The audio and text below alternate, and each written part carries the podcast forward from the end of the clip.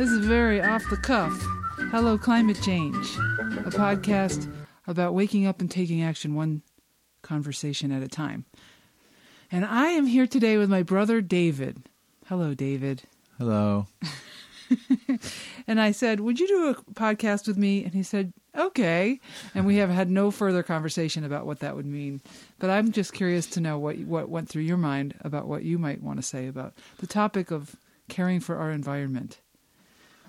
Well, what's on my mind? That's a broad question. Uh, well, I guess we're in a, a an election time frame, so I think it's interesting the politicizing or not politicizing, depending on what is popular in climate change. Uh, I guess the, the other thing that's on my mind, I brought up in a car ride home yesterday, which is the fight between the power companies and solar customers. And the power companies are fighting to get uh, charge more money for the connection and for the service, for the power service to those customers because they, in effect, are asking for a little bit of power uh, and supplying the rest of it themselves, which drives the prices up to to all the other cons- consumers of power on the grid. So maybe we can back up and talk about like what that means. So if somebody has solar set up, they don't need the electricity off the grid quite so much. In fact, they may be feeding into the grid. And the power companies are still maintaining all the equipment. So is that the argument that you're talking about that they're they're feeling like they should they they still need to profit? The power companies feel like they they're yeah they they're they're going to be driven. They're arguing that they need uh, they found a sustenance, I guess, in the the rates that they charge, and they're, they're this just doesn't work for them anymore. Right. Um, they basically would need to, in order to offset the loss of all these customers, raise prices for everybody else. And yet, these are the same customers that want to tap into their grid uh, for their backup power, and they want to charge more for that instead of charging the other customers. They feel like it's the solar customers' fault, oh. so they should be charged more. Oh, I see. So, sort of sounds like a tantrum to me. yeah, but they actually got a they, the the recent case that was that went to court. I, I'm I'm not clear if it was California. I think it might have been Nevada. Um, but the recent case that went to court, uh, there was a compromise. They didn't lose outright, but they didn't win outright either. They they were able to charge a, a, one, a connection fee, which they weren't doing prior, mm. and um, it, it, might be like two hundred dollars. Uh, and I don't recall if they're able to raise rates for those customers. Mm. They might be. Yeah, I am not even familiar with that story. But for you, what is that? What is, what is that something that's particularly interesting? Okay, well, I'll, i guess economics is interesting to me. Yeah. Um, because there's no doubt what needs to be. It's uh, like the science is clear now. Yeah. um, um, and actually, a little tangent that might be interesting to you in this is that I have, I have friends that are you know the deniers. I have I have people that I, who an email group that emails you know, uh, evidence that there is no such thing as climate change kind of thing. And it becomes a heated discussion between the, the deniers and the believers of climate change. Yeah. That's something that I've been a part of for um, probably for 10 years. And I'm one of those guys that are like, are you serious? but, but I'm really glad that they include me on that email distribution list so I have a sense of what right those folks are thinking. Yeah. But from the going back to the economics, the interesting thing is the economy is driven by so many factors, and currently one of the biggest factors is is the oil industry. And um, the oil industry, when it's doing well, they've got thousands, maybe even millions of employees, probably millions. They've got money that's circulating that's buying goods and services. It helps trickle it, it is a trickle down effect to the economy and it helps everyone do well. So if suddenly we had an alternative tomorrow our economy would just self-destruct. It would be a real problem. We have to wean from the economic standpoint we have to wean ourselves off of oil and find actually a pricey alternative to keep the world going the way it is or something has to take its place in a way maybe well to me that that example um, Oh, it's. I think it just comes down to a redis. I think I feel like there's a lot of fear of the end of capitalism. Basically, that the, the the the ones who have all the money and the the whole that whole trickle down argument. Um, it, it it it if you really look at it, if you take all the wealth out of the hands, I mean, if the power companies suddenly are not able to make a living, and yet people are able to generate their own power, then that's a redistribu- redistribution of wealth. Then the investment in the grid is a different investment. It's not for profit. It's it's it's for for function, and and I don't think I'm not afraid of that personally. Um, I really like something Naomi Klein said. She's uh, if you, I think most people listening to this know who she is. Um, she's a, a journalist and who wrote a book called um, "This Changes Everything: Capitalism versus the Climate," among other amazing books, um, and and two documentaries at this point, at least two. Um, so look her up if you don't if you're not familiar with her. But anyway, um, she said something about I think that um, this problem, the climate change problem, um, is much simpler than we've been led to believe, because it really comes down to that small number of people who control the wealth not wanting to give up control, and and um, I love that the world understands that whole idea of the the one percent, the ninety nine percent. So it's like that's something that I don't think anyone really got a, had a grasp on until whatever year that was, what four years ago or something. I'm guessing. I'm not sure. And uh, especially was struck the other day. I was, I think I may have told you this, David. I I was listening to NPR and there was. Uh, someone went into a, a like a working class diner in New Hampshire, right? You know, talking about the primaries, um, and they're interviewing all these people in the diner. And this one guy was saying, you know, Donald Trump, he's saying what everyone wants to hear. You know, it's very appealing. Like, you know, basically the guy was saying he liked what Donald Trump had to say, and then he said, but he's part of the one one percent. And it was just mm-hmm. amazing to me that he basically was leaning towards Bernie even though he liked what Donald Trump had to say, yeah. because that was a bigger point for him. So to me, that's very hopeful that that people are starting to get that we we need to redistribute control the control of the resources in the world. Well, I agree. I mean, I guess I, I shouldn't say I agree or disagree because uh, I'd have to think that through about how it would work and if it could work. But I will say that just taking the taking that my my thoughts on the economic impact of something like a free replacement of oil are not about some. I'd rather that. I, that'd be amazing if that happened. I would like to save the environment. Um, what do you mean by free? Hold on. I, I, I guess what I'm trying to say is the the billions of dollars that are in circulation because of oil wealth. I'm not saying that there's a good. I'm not actually saying it's a good or bad thing that that exists. I'm just saying that that the issue I like to look at the issue from a lot of different places, and one of it is the economic impact.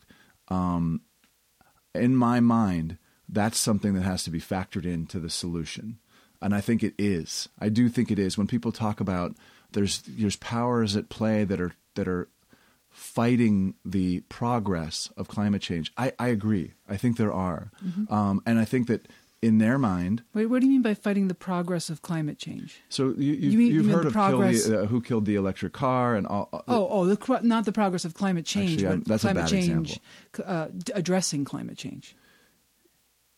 Okay, I'll back up. I'll put the, I'll make this in theoretical terms.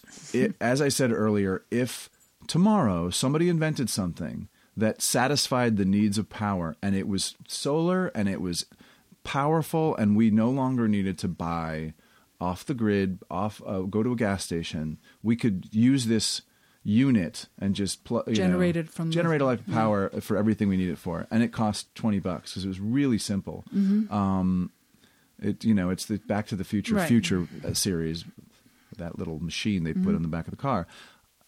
I think the economic impact would would would be catastrophic.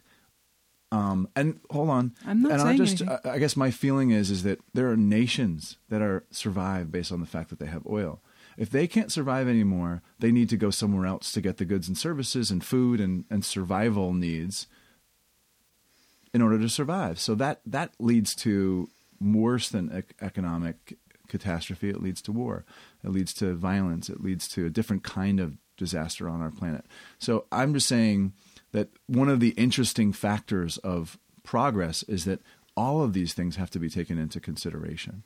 I don't care who has, you know, I, I think the smoothest transition would be if we built things um, that were clean, but still cost money.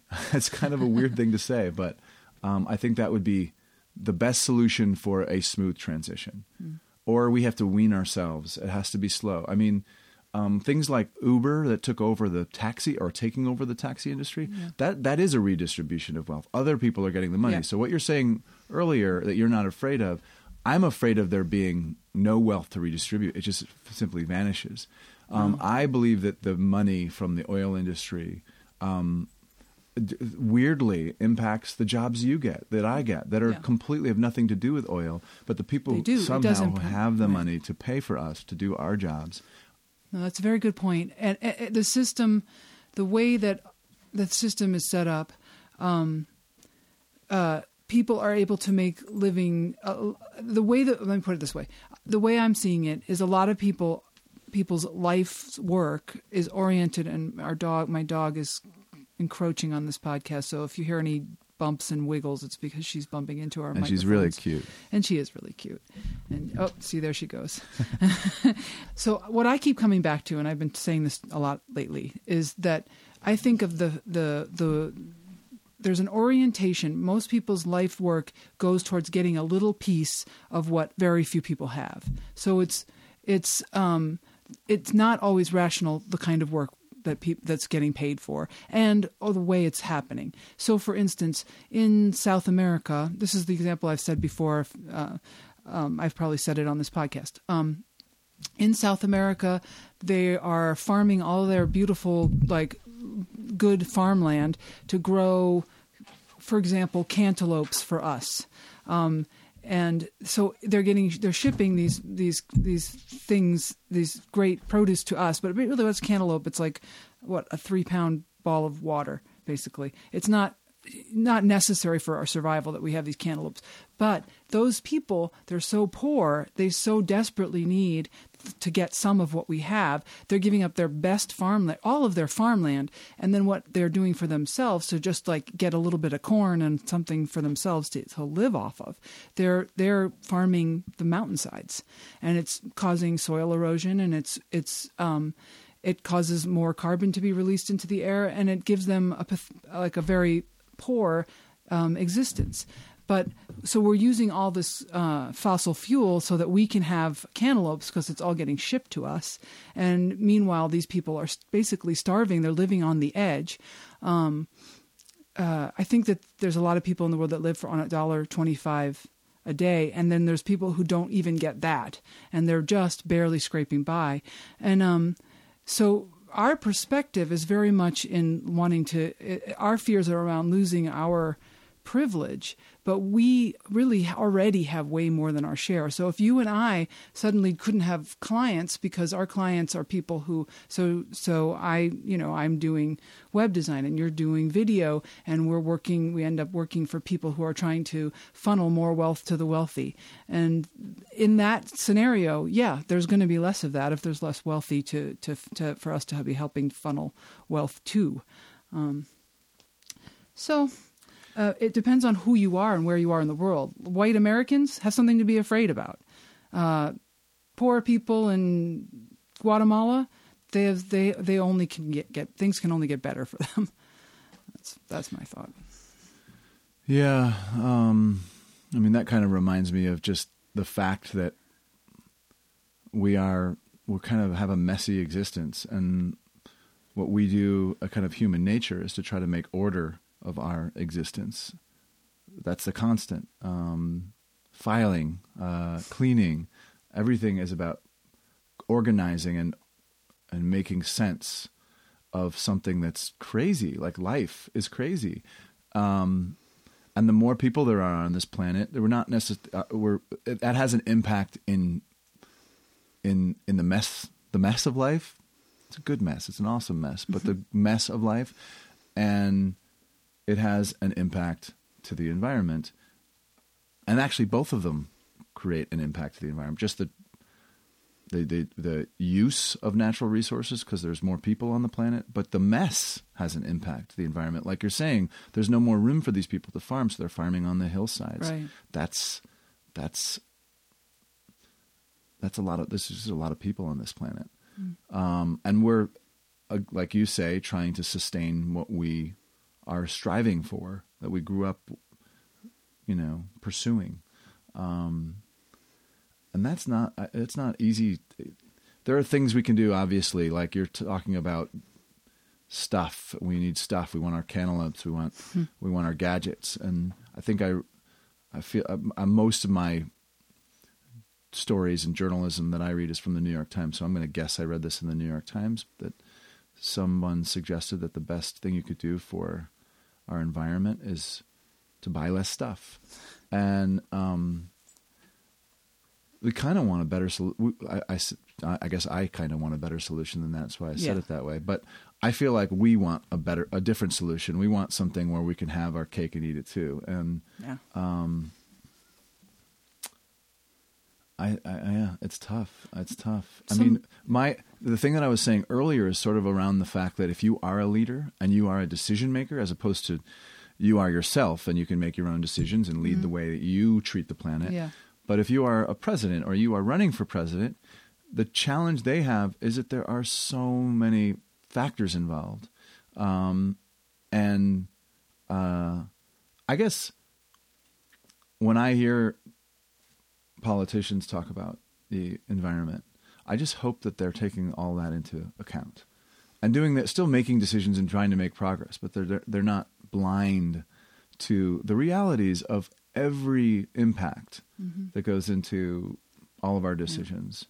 Um, firstly, I guess I would want a lot of the money that's coming out of all this use, taxes, to go towards uh, whatever progress we can make towards Yes. towards uh, science, towards um, towards uh, studies and and um, impact studies and ideas um, and education. Well, I, there's a one, one of the big um, um, points that, that that activists on climate change, some of them anyway, I can't speak for everyone, um, is pushing for is that there's a carbon tax or some some and in some way some way that there's money that comes out of the use of what fossil fuels we're still using, and that goes into um, restructuring so that uh, we can transition. And and you know, there's there's also a movement that's just you know, there's a hashtag keep it in the ground, which which it basically says no more, don't take any more fossil fuel out of the ground. It's too late.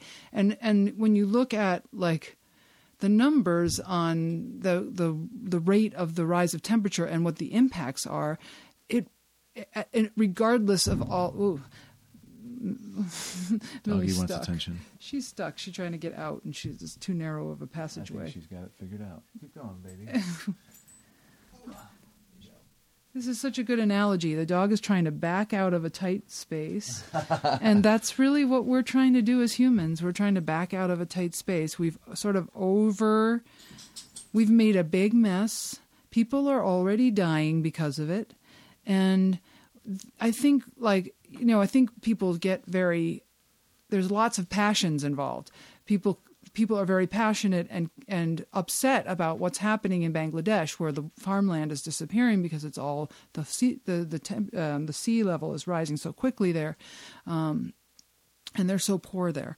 Um, so it's the impacts are huge, and and then and other people don't really know or understand that or they know or know and understand it, but still they're more concerned about like, wait a minute, I've worked for forty years and I'm going to lose my pension for whatever reason that that attaches to it. So everything is attached, but the bottom line still remains the same. Like, yeah, we we have to not put more carbon in the atmosphere, or else we won't have a hospitable world for humans, and it's already changing because of us. So I'm glad that, like, as you started out saying, that the debate is over. I'm glad that we are at least at the point where we're not still like engaging with the whole denier thing in on the level that was, you know, funded by the Koch brothers. And I'm, I love that Bernie is in his campaign keeps saying, why is it that none of the Republicans will admit that this is really happening? It's because they're getting their funding from ExxonMobil and the Koch brothers. And it's like, it's so exciting to me that that's in the news, that anyone at all is hearing it, and that somebody who would be tempted to support Donald Trump is like, yeah, but, you know, so. Yeah, yeah. Gosh. We have like four minutes. What else would you like to say? Well, okay, my head is swirling around different things. Yeah. One is I'm I'm a I'm a storyteller, a fiction filmmaker. I, I tell truth too, but but that my head my heart is in fiction. Yeah. and uh, they're they're I'm thinking about the different movies that have tried to make an impact. I mean, obviously, uh, Al Gore's Inconvenient Truth and Al Gore's filmmaking partners um, was probably the most impactful filmmaking endeavor.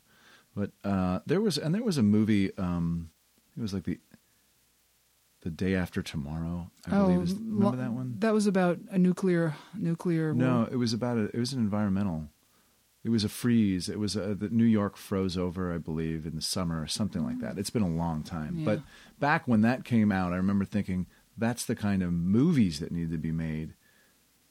It didn't really work in that way. I, I think that the movie, you know, did did decent money, but didn't have much of an environmental I, consciousness. yeah, my memory was that it was the day after a nuclear bomb had gone off. But Oh, there was one when we were growing up that did that. Oh, that was very powerful, Yeah. but that was yeah nuclear. And, but it, you know what happens with movies like that? I mean, uh, well, not I'm not putting Al Gore's in this in, in this, but but but movies that are designed sort of to explore something we're afraid of happening and show us what what it would look like. Um, they they may get people scared, but they that fear doesn't necessarily translate into a plan. uh, interesting uh, um, because I feel like